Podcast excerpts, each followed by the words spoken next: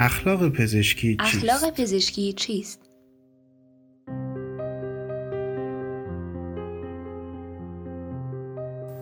واژه اخلاق گاه به معنای عام به کار می رود و منظور از آن همه ویژگی های درونی انسان اهم از خوب یا بد می باشد اما در اکثر موارد اخلاق به معنای خاص رفتار و خصوصیات روحی و معنوی مثبت استفاده می شود از این رو رفتار اخلاقی نیز رفتاری است که مطابق با ارزش های بالای انسانی باشد من روان پزشک هستم صبح ساعت حدود هشت هشت و نیم رفتم توی بخش. دیدم که یک دختر 17 ساله رو پزشک عمومی بیمارستان دیشب بستری کرده به خاطر اقدام به خودکشی. از همین اول ماجرا شروع میشه تصمیمات اخلاقی که باید بگیری پرایوسی اون آدم رو اهمیت بدی رازداری رو در نظر داشته باشی. به حال خطری که براش وجود داره. و حالا همه اینا.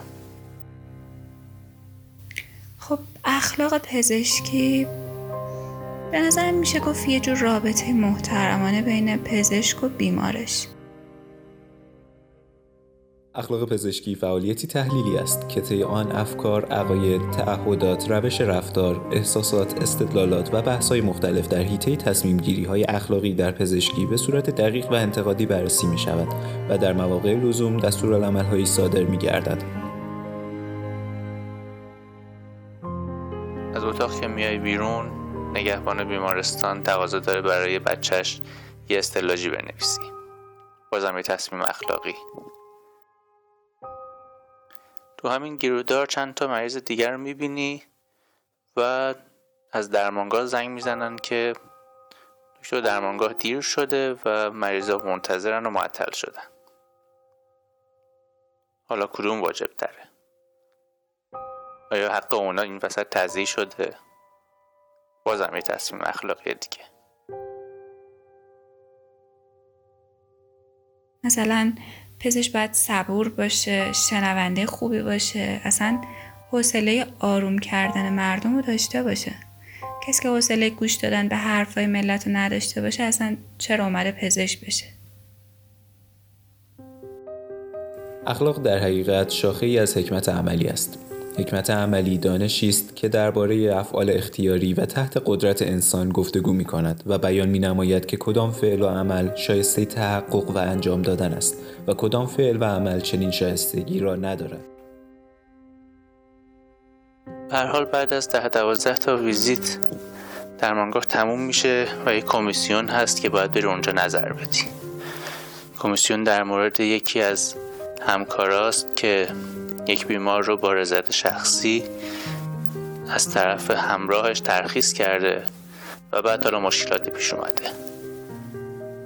همراه بیمار دختر یک خانم مسن بوده که خودشون بیمار بودن. آیا اجازه داشته ایشون با رضایت یا امضا و اثر انگشت دختر بیمار اونو ترخیص کنه؟ به نظر من کسی که این رشته رو انتخاب کرده می‌دونسته قراره با چیا رو برو بشه. مثلا خود من. من اینتر میلون پایه دارم. کلی درسه که باید بخونم. و خب قطعا هرچی جلوتر برم این درس ها بیشتر میشه.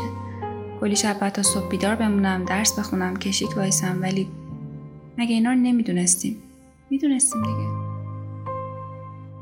تصمیم گیری بالینی همواره یک بعد اخلاقی مهم به همراه دارد و پزشکان منحصرا با مسائل علمی مانند تشخیص بیماری و یا انتخاب موثرترین درمان سر و کار ندارند. اخلاق پزشکی قلم است در مرز میان دو حوزه طب و فلسفه بسیاری از مسائل مطرح در آن همان معضلات اخلاقی خاصی که فیلسوفان اخلاق قرنها بر سر آنها بحث کردند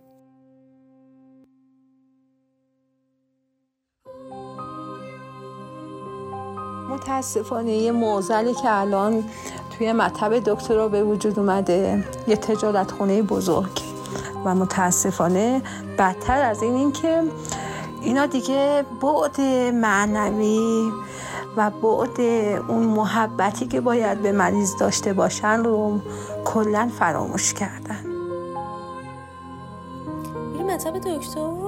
نمی‌فهمی کی می‌رسی چی میگی؟ حرفات تموم نشده نسخه تو میدن دست تو خداحافظ. خب آقای دکتر واقعا نباید بذاری. من دردم رو بهت بگم. بعد سرتو بندازی پایین شروع کنی تون تون نسخه نوشتن. پزشک باید بتونه مطمئن باشه که مریضش قرار تک به تک دستوراتش رو اجرا کنه. یه جورایی حس اعتماد متقابل. که خب به نظرم مسئولیت ایجاد کردنش روی دوش پزشکه. من مادر پیرم رو برداشتم بردم بعد از عمل مطب دکتر. فقط اونایی که عمل جراحی داشتن می‌تونستن پیش این آقا برن. بقیه حق نداشتن برن چون درآمدش کم بود.